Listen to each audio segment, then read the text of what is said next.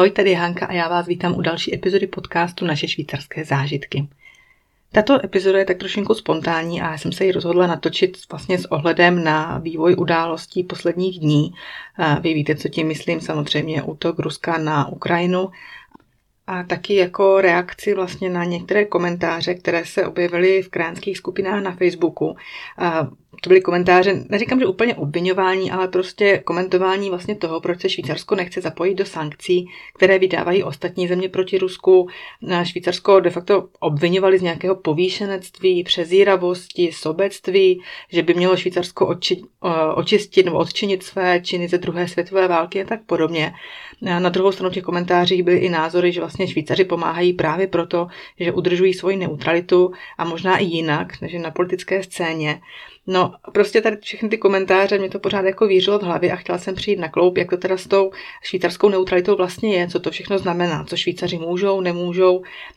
Takže dnešní epizoda bude o švýcarské neutralitě, o tom, kdy vznikla, potom se taky trošinku dotkneme eh, švýcarské armády a vůbec eh, historických dějin Švýcarska. Samozřejmě některé části by vyšly i na nějaké další epizody ještě, ale já to vezmu jen tak stručně a možná třeba něco rozvedu dál příště. Takže švýcarská neutralita je jednou z hlavních zásad švýcarské zahraniční politiky, která nařizuje, že Švýcarsko se nemá zapojovat do ozbrojených nebo politických konfliktů mezi jinými státy a cílem je zajistit vnější bezpečnost a podporovat mír. Neutralita znamená, že se stát nezúčastní ozbrojeného konfliktu. To však Švýcarsku nebrání v provádění humanitární činnosti ve válečných a konfliktních situacích. To právo na neutralitu je uznáváno mezinárodním právem a v Hákské úmluvě z roku 1907 byla poprvé písemně potvrzena práva a povinnosti neutrálních států.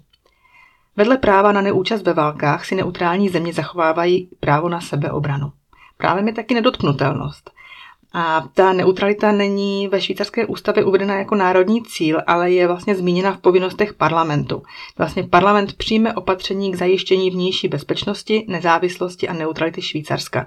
Takže vlastně ta spolková ústava stanoví, že ta, ten parlament spolková rada a spolkové schromáždění musí přijmout opatření na ochranu neutrality Švýcarska. Takže to tak ve stručnosti. Jenom uh, možná pro doplnění, Švýcarsko není rozhodně jedinou neutrální evropskou zemí. Patří k ním ještě Irsko, Rakousko, Švédsko, Finsko a Malta. A pro zajímavost jediný neutrální azijský stát je Turkmenistán a jediný neutrální středoamerický stát je Panama.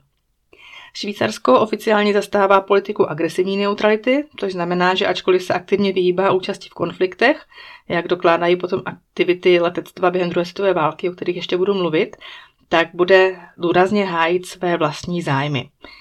Um, no, já se k tomu ještě dostanu. To důrazně vlastně v podstatě znamená, že vlastně, aby ostatní země respektovali neutrální postoj Švýcarska, tak Švýcarsko se dlouhodobě jako stavělo do děsivé, děsivé nebo vlastně velké bojové pohotovosti a dbalo na to, aby si toho byli dobře vědomi ty okolní země. Ale jak jsem říkala, k tomu se ještě dostanu.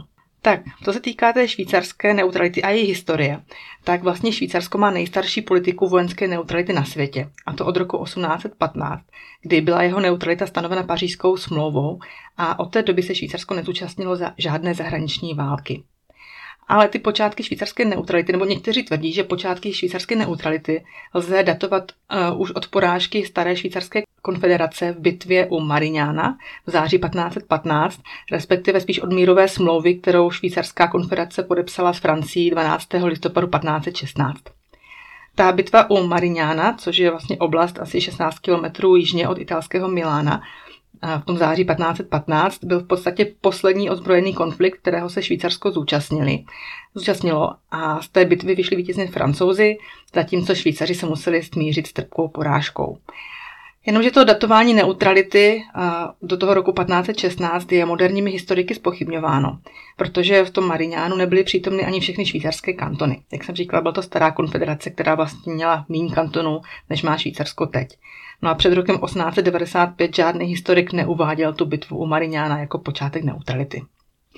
Dalším důležitým krokem, spíš i rokem ve vývoji neutrality Švýcarska byl Vesfálský mír z roku 1648. My ho známe ten Vesfálský mír jako konec 30-leté války. A tím mírem byl ostatním zemím znemožněn průchod přes švýcarské území a konfederace se stala právě, právně nezávislou na svaté říši římské. Švýcaři byli nuceni dočasně opustit tu svoji neutralitu až v roce 1798, kdy do země vstoupila francouzská vojska. Připomeňme si 1798 a vlastně probíhající francouzská revoluce. No a ty francouzská vojska k tomu byla nabádána samotným Napoleon, Napoleonem, který v té době úspěšně dobil severní Itálii.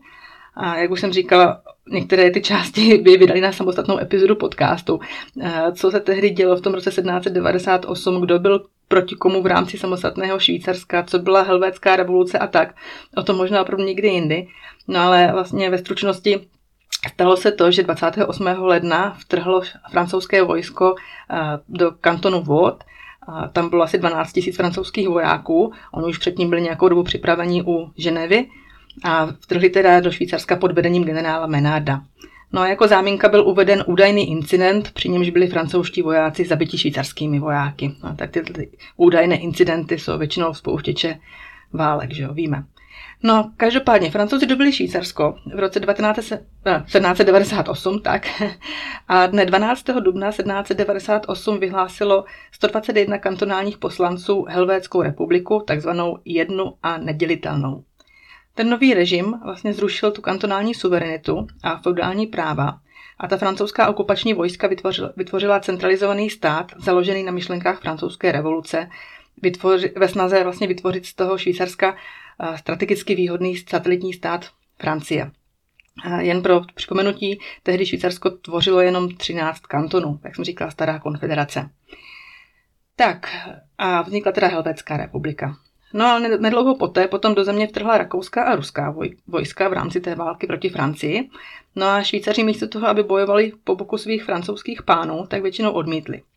No a to nakonec vedlo k vydání aktu o zprostředkování v roce 1803, který Švýcarům vrátil velkou část jejich dřívější nezávislosti, protože akt uváděl, že Švýcarsko podepsalo smlouvu o obraném spojenectví s Francií a Francie se zavázala, že bude chránit švýcarskou nezávislost a neutralitu. Ze Švýcarska vznikla země 19 autonomních a rovnoprávných kantonů, sjednocených pod společným režimem.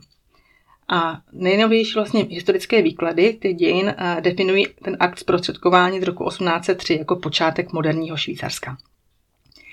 O 12 let později, v roce 1815, se o budoucnosti Švýcarska mělo rozhodovat ve Vídni na setkání vlastně vítězů. A tak, já jsem to vlastně zmiňovala, ten 1815 ten rok, a to byl rok, kdy byla vlastně stanovena neutralita Švýcarska, takže pojďme se podívat trošku blíž, co to obnášelo. Na tom vídeňském kongresu byla oficiálně uznána neutralita Švýcarska ve válkách sousedů a byl to vlastně ruský car Alexandr I., který vlastně jako hlava koalice rozhodl o údělu Švýcarska. Takže mocnosti zúčastněné na tom kongresu rakouské, britské, portugalské, pruské císařství akceptovali, že se Švýcarsko na příště chce vyhnout jakémukoliv vojenskému angažmá a tyto mocnosti navíc zaručili územní nedotknutelnost Švýcarska. A to mimo jiné proto, že vlastně považovali ideální polohu Švýcarska za takzvaně cenou nárazníkovou zónu mezi Francií a Rakouskem a udělení neutrality Švýcarsku ve válkách by teda přispělo ke stabilitě v regionu. Takže vlastně z toho vyplývá, že ta neutralita jako taková byla Švýcarskou vnucena vnějšími silami nebo vlastně silnějšími zeměmi, které byly odhodlány izolovat Francii po těch revolučních válkách, které otřásly té době evropským kontinentem. To aspoň tvrdí historik Olivier Meuvly. Tak a ačkoliv se na ty evropské mocnosti, jak už jsem říkala, bylo to Rakousko, Francie, Spojené království, Portugalsko, Prusko, Rusko, Španělsko a Švédsko, na tom vídeňském kongresu v květnu roku 1815 dohodli, že Švýcarsko bude neutrální, tak konečná ratifikace byla odložena až na dobu po úplné porážce Napoleona Bonaparta, aby ty některé koleční síly mohly přes švýcarské území vtrhnout do Francie. No, takže každopádně od toho roku 1815 eh, Švýcarsko má svoji trvalou neutralitu. Pojďme se posunout asi o 100 let dál do období první světové války. Švýcarsko v té době bylo zase opět v obklíčení členů z nepřátelených aliancí.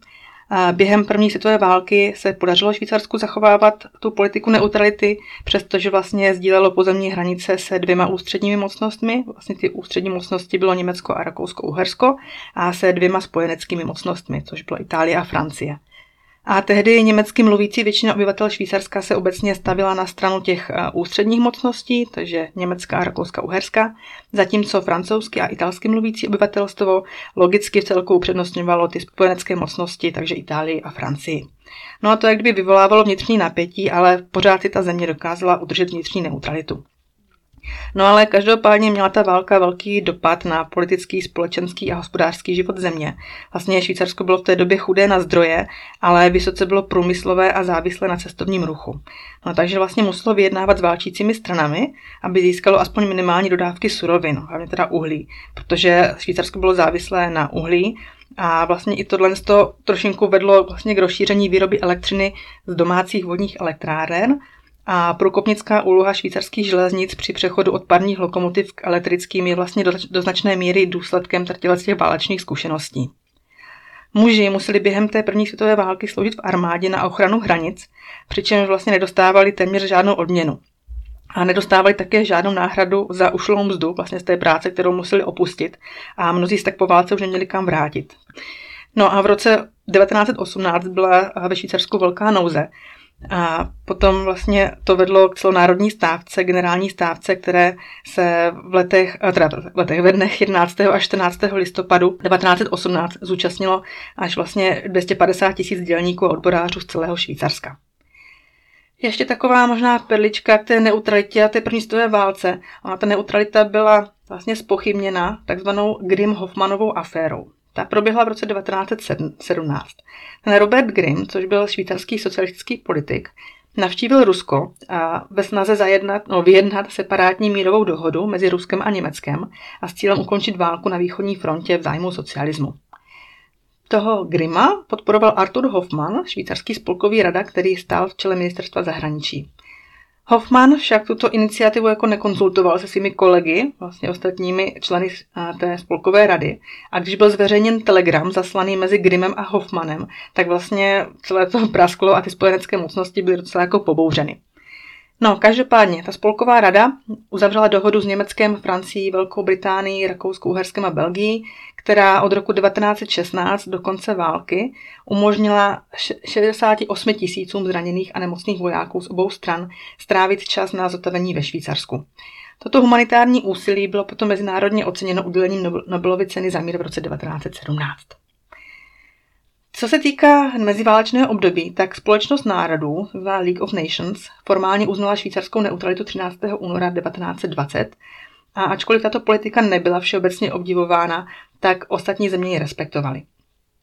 Jako postu si tato světová organizace dokonce zvolila teda Ženevu za své sídlo a osvobodila Švýcarsko od vojenských závazků. Země však byla nucena přijmout takzvanou diferencovanou neutralitu, která vyžadovala, aby se Švýcarsko podílelo na hospodářských sankcích a zároveň si zachovalo vojenskou neutralitu, což byla politika, která jako byla zpočátku vítána, aby se upevnila švýcarská solidarita s mezinárodním úsilím o prosazování světového míru, ale eh, do března 38 švýcarská vláda získávala k tomuto typu neutrality stále větší odpor a potom se vrátila k neutralitě absolutní. A tento posun nebyl teda jenom v důsledku toho, že si Švýcaři uvědomovali hodnotu své tradiční politiky, ale také byl přičítán zhoršujícím se evropským hospodářským a politickým vztahům v období před druhou světovou válkou. Tak, a už jsme u druhé světové války. Švýcarsko bylo po většinu druhé světové války zcela obklíčeno mocnostmi osy a územím kontrolovaným osou. Švýcaři před válkou vystoupili ze společnosti národů, aby si zajistili neutralitu, začali obnovovat armádu. Například během tří dnů od začátku války se její počet, no, počet mužů v té armádě zvýšil na 430 tisíc vojáků. A důrazně nabádali své občany, aby měli po ruce zásoby minimálně na dva měsíce. Kromě toho taky Švýcarsko zahájilo jednání s Francií o spojení sil proti Německu, pokud by Německo zaútočilo na Švýcarsko. Což samozřejmě tady tenhle, ten, uh, ty jednání, tajná jednání Němci odhalili. No a nacistické Německo samozřejmě plánovalo invazi do Švýcarska a Švýcarsko se na ní velmi dobře připravovalo. Nacisté samozřejmě na žádnou neutralitu Švýcarska nehleděli a měli vypracované plány na vojenské obsazení. Jejich uskutečnění ale zabránilo několik faktorů. Jednak to byly praktické důvody, jako poměrně dobře, dobrá připravenost té švýcarské armády a taky hodnatý terén, který by byl velmi výhodný pro případnou partizánskou válku. Během té války teda Švýcarsko bylo odhodláno bránit své hranice před nálety spojenců i osy a například jen na jaře 1940 se střelilo téměř uh, tucet německých letadel, stejně jako se střelilo několik amerických bombardérů a donutilo k páru nespočet dalších na obou stranách. To vlastně zahrnovalo i to, že potom vlastně zadržovali posádky více než stovky spojeneckých bombardérů, které se pokusili přiletět nad zemí. No a i dokonce se stalo, že vlastně Hitler uh, vlastně poslal sabotážní tým, který měl zničit švýcarská letiště, ale Švýcaři úspěšně zajali ty sabotéry dříve, než mohli provést jakékoliv bombardování. No a jak už jsem říkala, tak vlastně Švýcarsko bylo obklopeno tím územím kontrolovaným osou, což znamenalo, že během války trpělo taky spojeneckým bombardováním. A příkladem může být, když vlastně Schaffhausen 1. dubna 1944 byl omylem bombardován americkými letadly a to město bylo zaměněno na za Ludwigshafen am Rhein, německé město vzdálené 284 km. Vlastně podobný případ máme i v Česku, že vlastně byla bombardována Praha místo Drážďan. No nicméně tyhle ty bombardovací incidenty prověřily neutralitu Švýcarska, protože ukázali schovývavost Švýcarů vůči spojeneckým narušením vzdušného prostoru.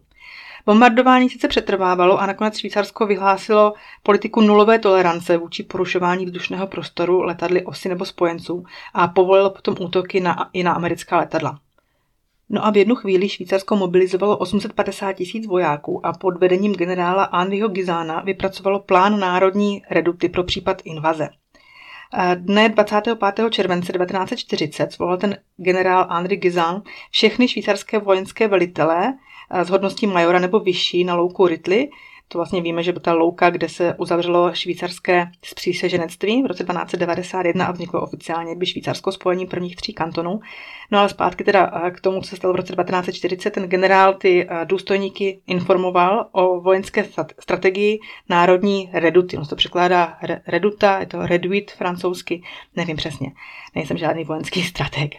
No, každopádně v té přetuše té agrese ze strany okličujících mocností osy navrhl a realizoval obraný plán, podle kterého vlastně by opustili pohraniční oblasti, aby udrželi eh, jádro horské pevnosti, takzvané Redwit.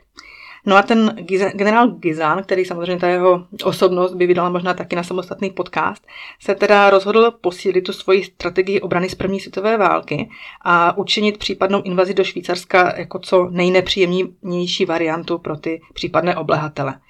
A protože ten generál si všiml, že vlastně by mohl využít ten drsný švýcarský terén a vlastně eh, plán spočíval vlastně v neustálé obraně a ústupu do nějakého opevněného postavení, a přičemž vlastně by ustoupili těm případným vlastně agresorům méně obrany schopné a obydlené oblasti země a vlastně jakmile by se vládě a občanům podařilo ustoupit do tajných opevněných pozic v Alpách. No a Alpy by pak využili jako základnu, z níž by jednak podnikali partizánské útoky, aby znepříjemnili život těm případným invazním silám a jednak by tam využívali vysoce obrany schopné pozice k tomu, aby útočníkům zabránili v přístupu k důležitým zásobovacím trasám.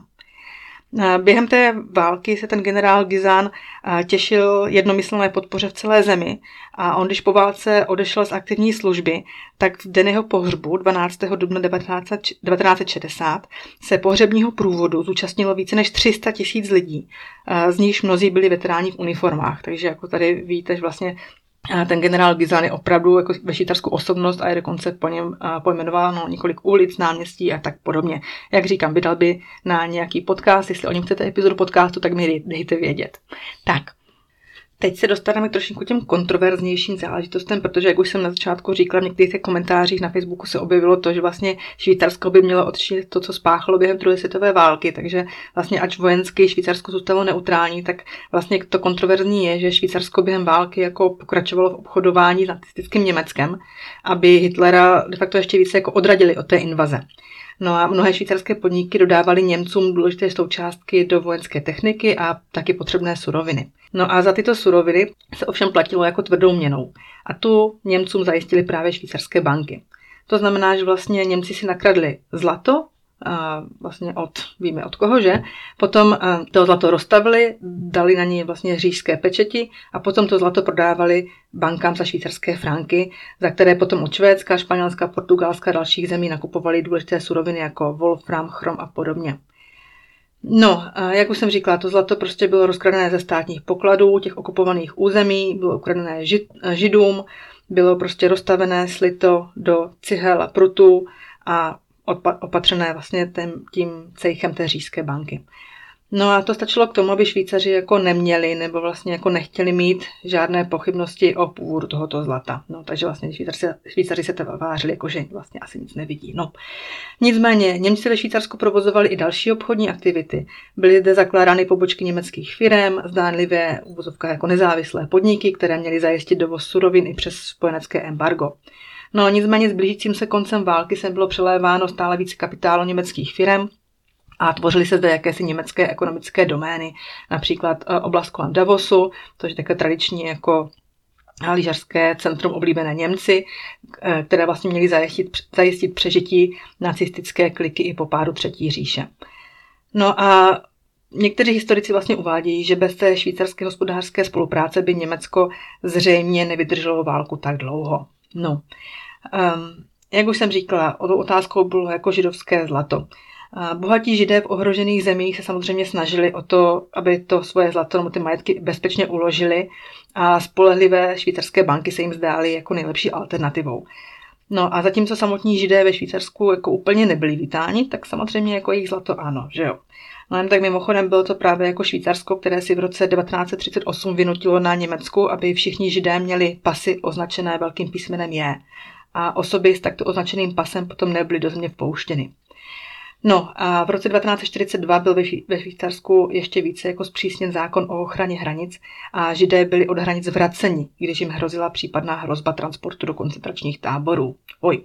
No, takže potom, když se po válce vlastně potomci zavražděných židů snažili získat zpět rodinný majetek, tak narazili na velkou hradbu byrokratických průtahů, protože jako například ty banky požadovaly umrtní list eh, toho původního majitele toho konta, že jo. Když byl jako zavražděn v koncentračním táboře, tak jako halo, že no tak.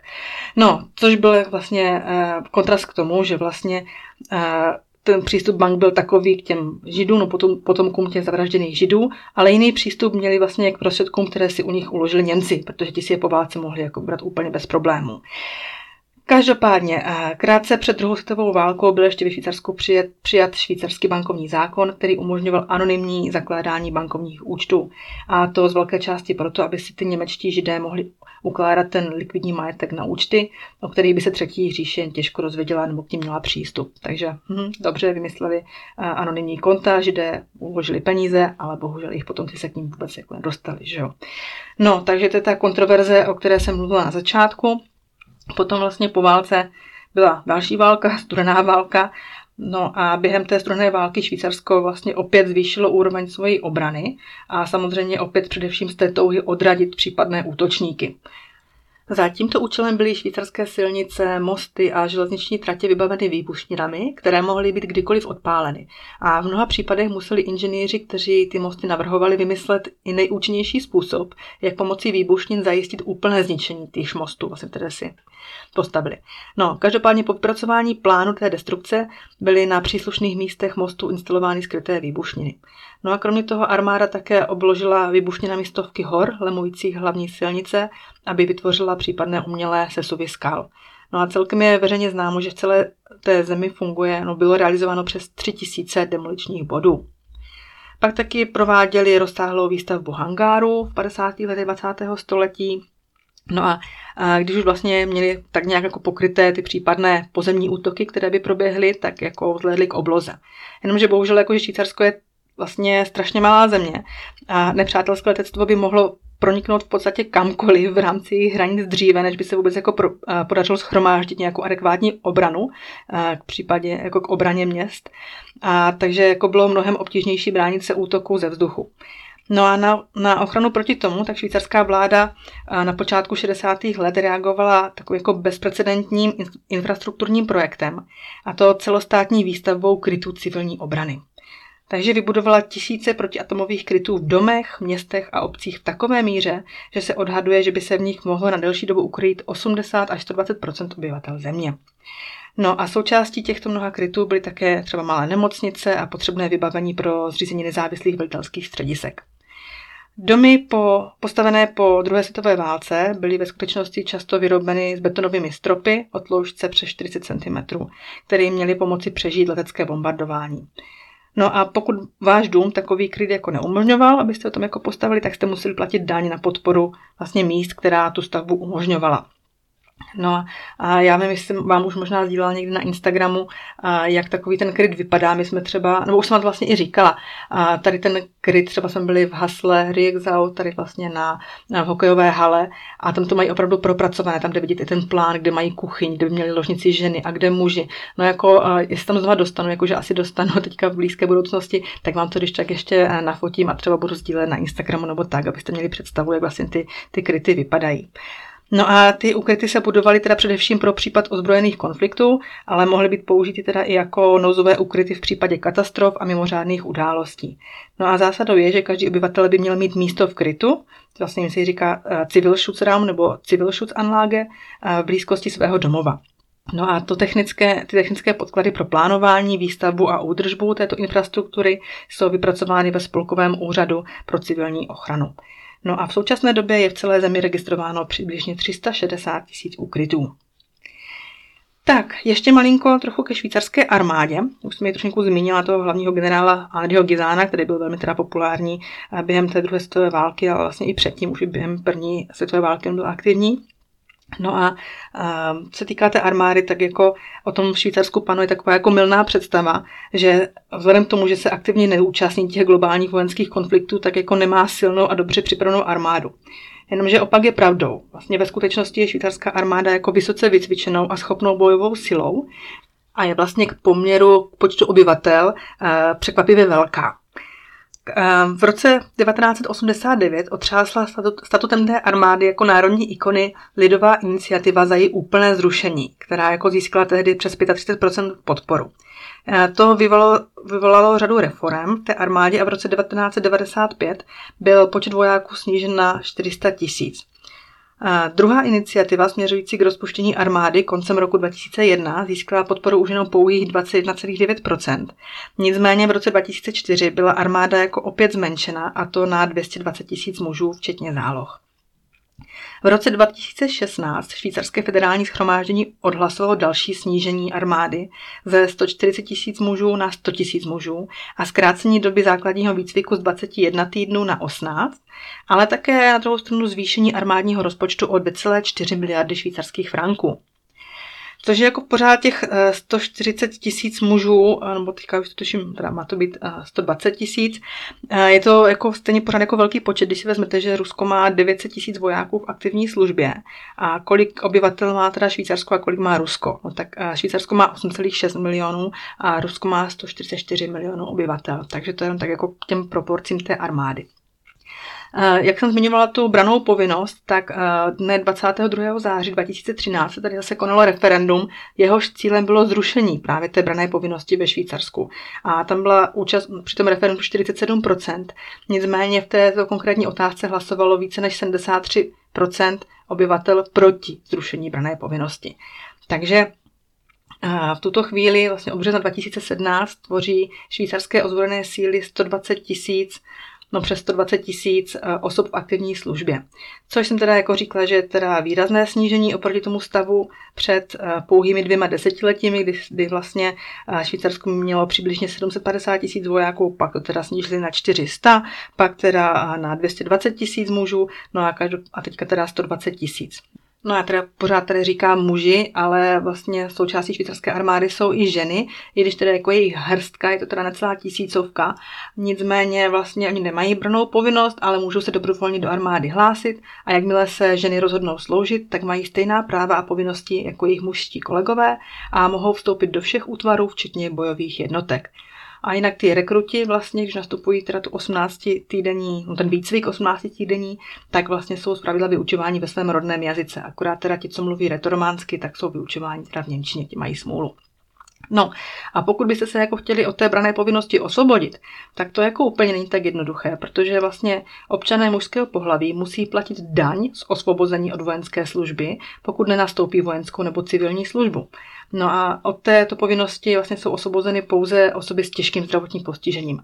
Takže všichni ostatní mají potom povinnost platit osvobozovací daň, která vlastně začíná, začíná tady platit při náboru, nebo kdybyste vlastně se měli stát tím rekrutem a končí ta povinnost platit tu daň až ve věku 37 let. takže ji platíte jako opravdu docela jako dlouho. No a ta daň za to sproštění té vojenské služby je stanovena ve výši 3% vašeho zdanitelného příjmu za rok vypočteného pro přímou federální daň nebo nejméně 400 franků. No a pokud teda sloužíte ve službě civilní ochrany, tak obdržíte 4% slevu za každý den služby. Neberte to, že jo.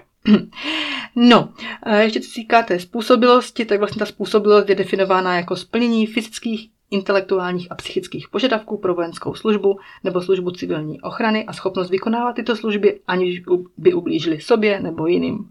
No a ještě taková jako vtipná poznámka, že vlastně téměř 20% všech branců bylo v roce 2008 shledáno nespůsobilým k vojenské službě nebo civilní službě. No a tento podíl je obecně vyšší v městských kantonech, jako je Curych nebo Ženeva, než ve venkovských kantonech. No a švýcarští občané žijící v zahraničí jsou obecně osvobozeni od brané povinnosti v době míru. Tak, eh, to bychom měli armádu, pojďme se ještě podívat na zbraně.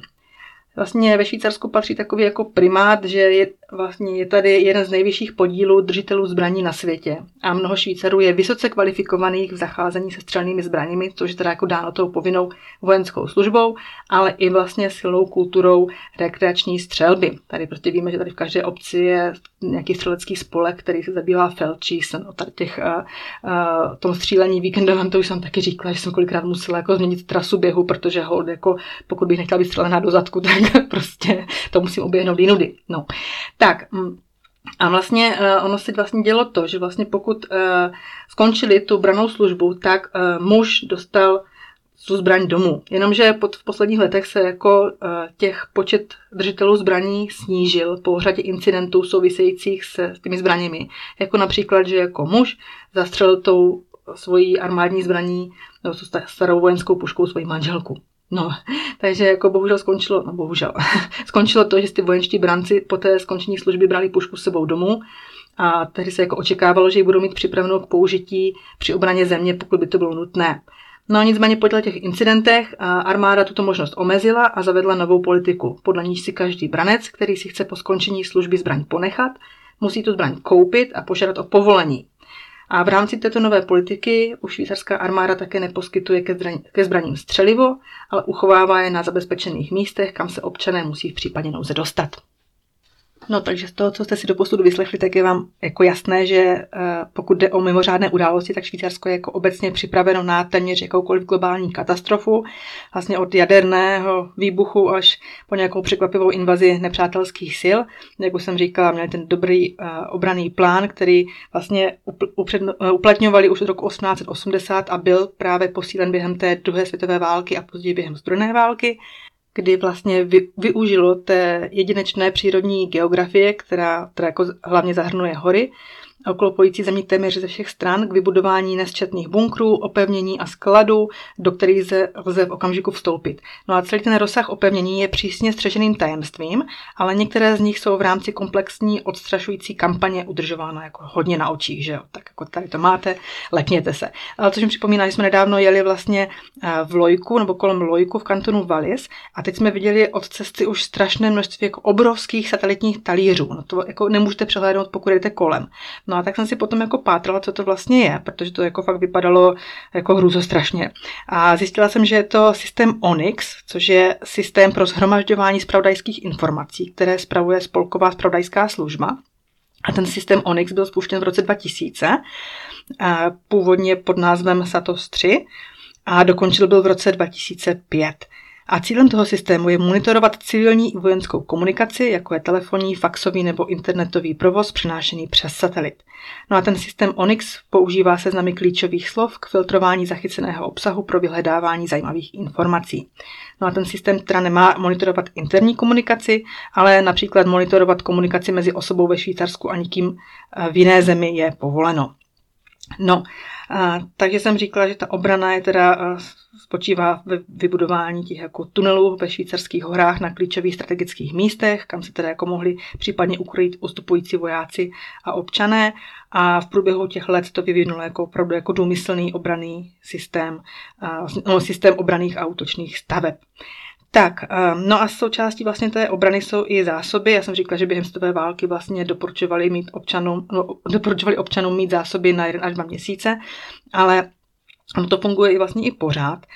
Švýcarsko má zásoby nebo udržuje zásoby všech druhů výrobků a ta federální politika se však jako v průběhu času přizpůsobovala měnícím se hrozbám a od poslední revize federálního zákona o národním hospodářství z roku 2016 se povinné zásoby zaměřují zejména na základní potraviny, jako je cukr, olej a obilí, a taky na zdroje energie, to znamená benzín a topný olej, a taky léky, antibiotika a vakcíny.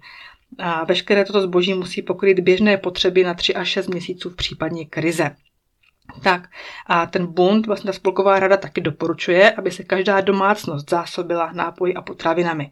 To znamená ty potraviny například trvanlivé, jako jsou konzervy, těstoviny, rýže, olej, mouka, polévky v prášku, ale samozřejmě i krmivo pro zvířata, pro případ vlastně nějaké katastrofy. A tady ty zásoby byste měli mít aspoň na 7 dní. A v té zásobě by měly být také předměty denní potřeby, jako je rádio, pro ně náhradní baterie, svíčky, zápalky, toaletní papír. Pak taky například 9 litrů pitné vody na osobu, kempingový vařič a plynovou bombu a lékárničku. A tohle, tomuto se říká jako Not for It, najdete to určitě na internetu, je to úplně krásná brožurka, já jsem byla překvapená, když nám to na lekci, lekci Němčiny naše lektorka ukazovala, ale opravdu prostě Švýcarsko je připraveno na všechno. Tak, a teď už se možná dostáváme k tomu hlavnímu, a to je vlastně Švýcarsko a jeho úloha jako mediátora a zprostředkovatele mírových procesů. Tak, jak už jsem říkala, tak vlastně od toho roku 1815 Švýcarsko nebylo v mezinárodním válečném stavu a do, například do Organizace spojených národů vstoupilo až v roce 2002. A ono vede aktivní zahraniční politiku a často se zapojuje do mírových procesů po celém světě v souladu s linií OSN. Například v roce 1953 švýcarské jednotky dohlížely na dodržování příměří mezi Severní a Jižní Koreou, nebo například během nedávných konfliktů v Iráku a Jugoslávii musela vláda posoudit, kam vlastně až může ta švýcarská účast v rámci neutrality zajít. Jakože mělo by Švýcarsko podporovat hospodářské sankce, nebo jsou povoleny přelety, může být ten armádní personál jako vyslán na ty mírové mise do těch konfliktních zón. No a právě při posuzování těchto otázek určitě jako sloužilo jako klíčový referenční bod ten postoj Organizace spojených národů. No takže pokud se ty operace konají bez mandátu OSN, jako například bombardování Srbska a Černé hory ze strany NATO v roce 1999, zůstává Švýcarsko přísně neutrální. To znamená, že vojenským letadlům nejsou udělována práva na přelet. Na druhou stranu se nebrání účasti na humanitárních akcích. A tam, kde existuje mandát OSN, tak Švýcarsko uděluje transitní práva, nikoli však ale pro vojenské akce, ale pro, pouze pro humanitární dopravu. A stejným způsobem postupuje Švýcarsko i v případě sankcí, kdy se účastní pouze embark uvalených OSN, například proti Iráku v roce 1991. Ačkoliv Švýcarsko teda v té době nebylo členem, tak se připojilo k sankcím OSN proti Iráku po invazi do Kuwaitu Taky se připojilo k hospodářským sankcím OSN uvaleným na Libii, Sierra Leone, Angolu, Liberii a Srbsko Černou horu. Švýcarská vláda vydala v listopadu 2001 nařízení, nařízení, kterým prohlásila teroristickou organizaci Al-Qaida i případné nástupnické nebo podpůrné organizace za nezákonné. Více než 200 osob nebo společností spojených s mezinárodním terorismem bylo zařazeno na černou listinu a jejich majetek byl zmrazen. Ještě zpátky k tomu vstupu do OSN, já jsem říkala, že vstoupili jako poměrně nedávno, až v roce 2002. A, a vlastně Švýcarsko, jak víme, není členem Evropské unie, a 10. září 2002 se, se stalo plnoprávným členem OSN, poté co o 6 měsíců dříve v referendu těsně zvítězilo. To hlasování v roce 2002 učinilo ze Švýcarska první zemi, která se stala členem OSN na základě lidového hlasování. Takže i tady o tomto se vlastně ve Švýcarsku pomocí referenda hlasuje. No a před tím svým formálním vstupem do OSN zastávalo Švýcarsko roli pozorovatele ve válném shromáždění OSN a v její hospodářské a sociální radě. Švýcarsko se plně zapojilo do činnosti mnoha specializovaných institucí OSN, včetně Evropské hospodářské komise, podporu pro OSN pro životní prostředí, Vysokého komisaře OSN pro uprchlíky, Organizace OSN pro výchovu, vědu a kulturu, konference OSN o obchodu a rozvoji, Organizace OSN pro průmyslový rozvoj a Světové poštovní unie. Švýcarsko také poskytlo vojenské pozorovatele a lékařské týmy do několika operací OSN. No a jak všichni víme, tak Švýcarsko, především teda hlavní město Ženeva, je sídlem mnoha mezinárodních vládních i nevládních organizací, včetně Mezinárodního olympijského výboru, Mezinárodního výboru Červeného kříže a Evropské vysílací unie. No a ta vlastně ta skutečnost, že Švýcarsko je neutrální zemí a není součástí žádných vojenských aliancí, eh, umožňuje švýcarským diplomatům a organizacím působit jako prostředníci při řešení konfliktu mezi zeměmi, zastupovat zájmy určité země v jiných zemích, s nimiž nemá diplomatické vztahy a pomáhat při řešení humanitárních krizí. A švýcarští diplomaté zastupují zájmy zemí, jako jsou Irán a Kuba ve Spojených státech amerických a naopak. A švýcarský červený kříž pomáhá v humanitárních krizích po celém světě. Tak, ještě vlastně Švýcarsko a Rada bezpečnosti OSN to eh, Švýcarsko v roce 2011 předložilo svou kandidaturu na nestálé místo v Radě bezpečnosti OSN. V roce 2015 předložila Spolková rada švýcarskému parlamentu zprávu, že dospěla k závěru, že Švýcarsko může svou neutralitu v Radě bezpečnosti uplatňovat. Rada bezpečnosti totiž není stranou sporu, ale slouží jako rozhodčí orgán. Jehož hlavním úkolem je předcházet konfliktům a podporovat všechny zúčastněné strany v mírovém urovnávání sporů. Takže cíle, kterých se snaží Švýcarsko dosáhnout, svou neutrální politikou jsou v souladu s mandátem Rady bezpečnosti OSN. Tak, no a co současné situace, tak vlastně Švýcarsko v posledních dnech jako hodně lavírovalo mezi tou tradiční neutralitou a solidaritou se, zápasem, vlastně, se západem. Tak, vlastně jako by vypadalo, že jako neví, na čí stranu se má postavit a jak to celé jako úplně pojmout. Nicméně nakonec se vlastně rozhodlo podpořit Evropskou unii, unii a ve světle té pokračující ruské intervence na Ukrajině se Spolková rada 28. února rozhodla přijmout balík sankcí, které, které uvalila EU vlastně už 25. a 20, 23. a 25. února. No a která k tomu zavedla s okamžitou účinností finanční postihy proti ruskému prezidentovi Vladimíru Putinovi, premiéru Michailu Mišustinovi a šéfovi ruské diplomacie Sergeji Lavrovovi. A ministrně spravedlnosti Karin Keller-Sutter rovněž oznámila, že Švýcarsko nově nepovoluje vstup na své území pěti ruským oligarchům, které mají údajně blízko k Putinovi. Ale ty samotné úřady je tedy jako odmítly jmenovat. No, Švýcarsko prostě vyjadřuje solidaritu s Ukrajinou a jejím lidem, doporučí, doručí podpůrné dodávky lidem, kteří utekli, utekli do Polska. To zaznělo taky v tom vyjádření. No a znovu se vlastně vláda nabídla, že je ochotná ve sporu mezi Moskvou a Kijevem působit jako prostředník, to znamená vlastně plnit tu svoji diplomatickou úlohu, které vlastně jako doposud, doposud hraje. Tak, um, ta samotná neutralita má mezi Švýcary jako hodně vysokou podporu. Nedávný průzkum ukázal, že ji podporuje 96% obyvatel.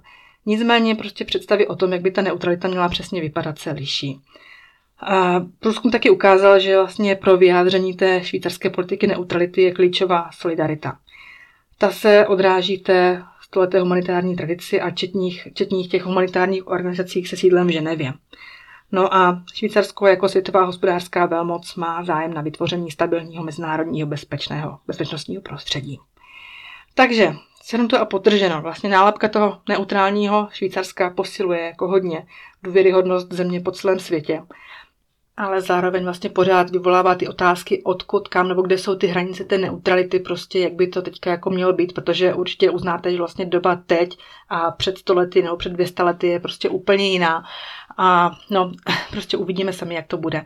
Každopádně jsem chtěla říct, držme si palce, ať celá ta situace brzo pomine, ať to dopadne ve prospěch těch těch, kterých to ve prospěch dopadnout má.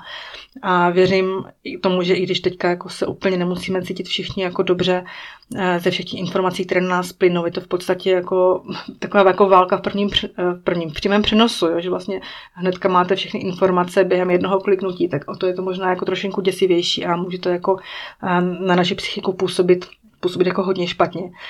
A chtěla jsem vám popřát, ať prostě v rámci těch možností, které teďka máme, tak se máte co možná nejlíp a Prostě věřme, že bude líp. Tak jo, mějte se krásně a u příští epizody ahoj.